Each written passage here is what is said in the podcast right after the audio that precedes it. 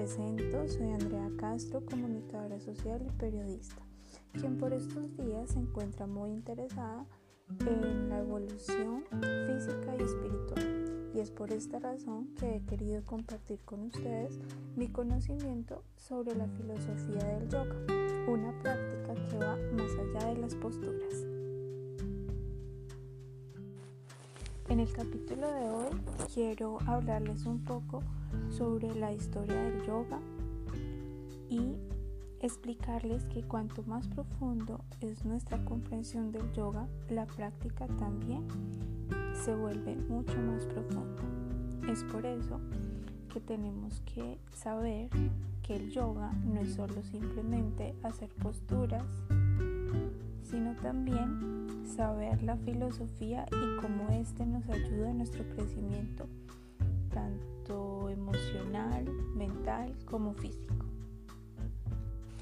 Tenemos que decir que el yoga tiene una existencia de millones de años, pero aquí en Occidente lo conocemos hace unos 150 años con una popularidad de unos 40 años quizás. Pero bien, esta práctica del yoga tiene como definición literal que es un vehículo que lleva al practicante a la realización por medio de un conjunto de prácticas. De prácticas como las asanas, las posturas que ya conocemos en cada uno de nuestros estilos de yoga.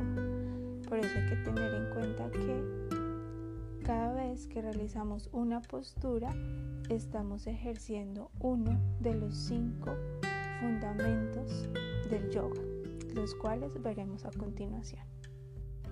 Los cinco sistemas fundamentales del yoga son el Hatha Yoga, que habla de la fortaleza, Bhakti, que es la devoción, Jnana, que es el conocimiento, Karma, las actividades, y raja la mente. Hoy, por ejemplo, vamos a conocer un poco de Hatha Yoga. El Hatha Yoga es una práctica físico, psíquica, espiritual. Es un estilo lento y sin secuencia.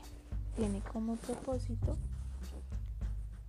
reparar el cuerpo la conciencia y el sistema energético para activar el Kundalini Sakti.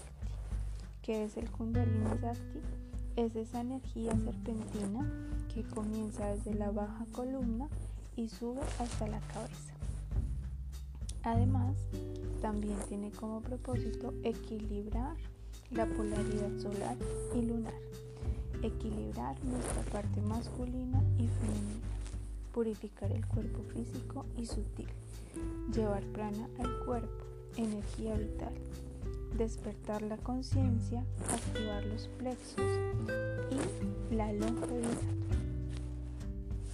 En el sistema Hatha Yoga encontramos grillas, que son las purgas, la manera de purificar el cuerpo, asanas, las posturas, Patayara, retirar los sentidos internos